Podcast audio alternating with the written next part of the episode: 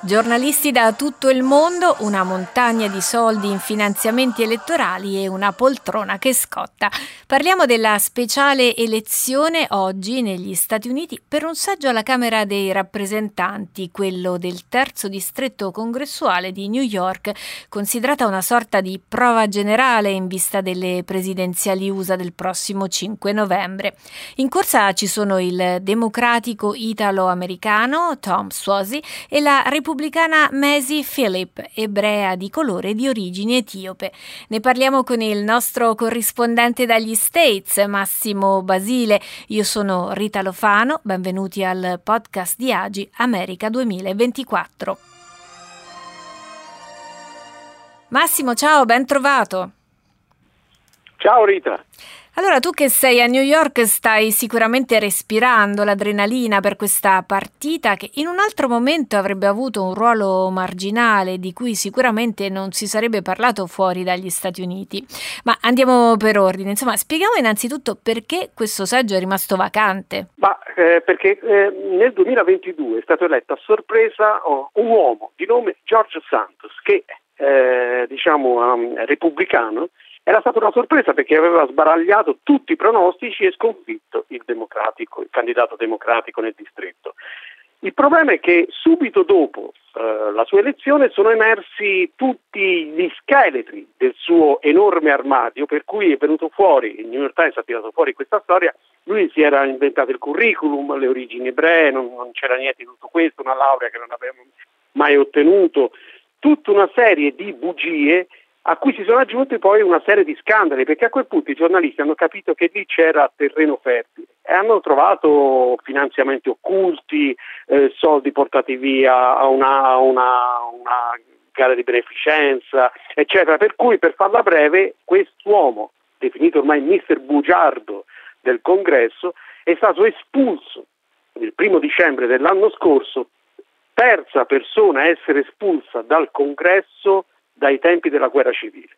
A quel punto si è aperta la gara con i due nuovi candidati, un repubblicano e un democratico. Ecco, ora ci arriviamo ai due candidati. Questo è un distretto molto importante perché è abitato da tanti elettori moderati, quelli swing in bilico, che poi fanno la differenza alle elezioni, non solo per il seggio alla Camera, ma anche la, alle presidenziali. Questo è un uh, distretto tutto con una forte connotazione, una, con una comunità di ebrei molto forte, ma anche con una um, comunità diciamo multirazziale in crescita. Per tanti anni, per almeno 30 anni è stato un feudo democratico, ma poi negli ultimi dieci anni ha cominciato ad oscillare e soprattutto quello che si dice ora è che eh, con eh, il peggioramento della qualità della vita, con l'aumento dell'immigrazione, con l'aumento della criminalità, la gente è impaurita, la gente è anche arrabbiata e negli Stati Uniti quando la gente è arrabbiata vota repubblicano. Quindi eh, questo spiega perché poi a un certo punto Santos vinse a sorpresa nel 2022. Eh, non solo negli Stati Uniti. Appunto, ma veniamo ai nostri due candidati in corsa. Il primo, insomma, c'è un po' d'Italia, un italo-americano, famiglia di politici. Sì, era figlio di un sindaco, sindaco egli stesso, ehm, parte italo-americano, parte italiana, parte irlandese, è comunque un politico di professione che è già stato alla Camera, ma poi ha rinunciato perché lui voleva correre come governatore dello Stato di New York, ci ha provato ma è stato eh, sconfitto dalla Katie Hochul e, e, quindi ora ci riprova. Dall'altra parte c'è eh, Mezzi Piris che appunto è comunque ebrea, eh, una ex rifugiata che era arrivata qui da bambina, che è trampiana, considera Trump un grande presidente e sperava che lui venisse a New York per fare un po' di campagna per lei. Poi in realtà Trump non si è fatto vedere, ma insomma diciamo che in questo momento ci sono quattro sondaggi, tre danno il eh, famoso toss-up, cioè che non può tirare la monetina perché diciamo che il risultato è incerto e un quarto assegna un leggero vantaggio all'italo americano. Sul fronte delle presidenziali ricordiamo invece le parole della vicepresidente Kamala Harris al Wall Street Journal. Lei ha detto io sono pronta a servire, pronta a guidare. Noi ovviamente le crediamo, ma al momento Biden non sembra proprio intenzionato a cedere il passo, tanto che c'è una novità. Queste elezioni comunque, diciamo che questa campagna americana non annoia mai. L'ultimo mm, colpo di scena è stato un po' la, l'ennesima gaffe di, eh, di, Biden che ha confuso il presidente del Messico con quello egiziano e sul quale poi si è buttato Trump. Trump praticamente ha fatto campagna elettorale negli ultimi eh, tre giorni eh, insistendo sulle eh, deboli capacità mentali del suo avversario e Biden cosa ha fatto? Biden ha risposto con una mossa diciamo giovanilista, nel senso che da domenica è sbarcato ufficialmente eh, su TikTok, stiamo parlando di una piattaforma eh, frequentata soprattutto da giovani, che negli Stati Uniti ha eh, una media di circa 77-80 milioni di utenti al mese. Ed è su questi che eh, Biden punta per allargare un po' la sua base elettorale e parlare ai giovani, cioè proprio quella fascia di elettori americani che in questo momento appare un po' più fredda nei suoi confronti.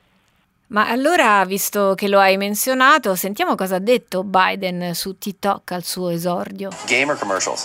Game. Game or halftime show? Game. Jason Kelsey o Travis Kelsey? Ecco, Biden ha scelto di parlare del Super Bowl, ovviamente la finalissima di football americano seguitissima dai giovani, ha detto di preferire la gara alle pubblicità e tra i due giocatori Jason Kelsey e Travis Kelsey, fidanzato di Taylor Swift, ha detto di preferire Mamma Kelsey perché fa dei buoni biscotti al cioccolato. Sì, eh, è la versione nonno Biden, ha approfittato del Super Bowl che è l'evento sportivo più seguito negli Stati Uniti e eh, in questo modo si rivolge ai giovani. Poi consideriamo che nelle primissime ore lui ha raccolto 450.000 like con quel post e 45.000 follower. Vedremo poi nelle prossime ore di quanto aumenteranno comunque eh, i, i suoi fans anche sul social. E vedremo se Biden riscuoterà lo stesso successo tra i giovani che ebbe Silvio Berlusconi, che sbarcò su TikTok a 86 anni nel 2022 in vista delle politiche, arrivando in pochissimo tempo a 5 milioni di like. Ciao ragazzi, eccomi qua. Vi do il benvenuto sul mio canale ufficiale di TikTok. E questo era Silvio Berlusconi, naturalmente che ebbe un successo clamoroso. Massimo, io ti ringrazio. Ciao Rita, grazie. Noi ci sentiamo martedì con il podcast America 2024.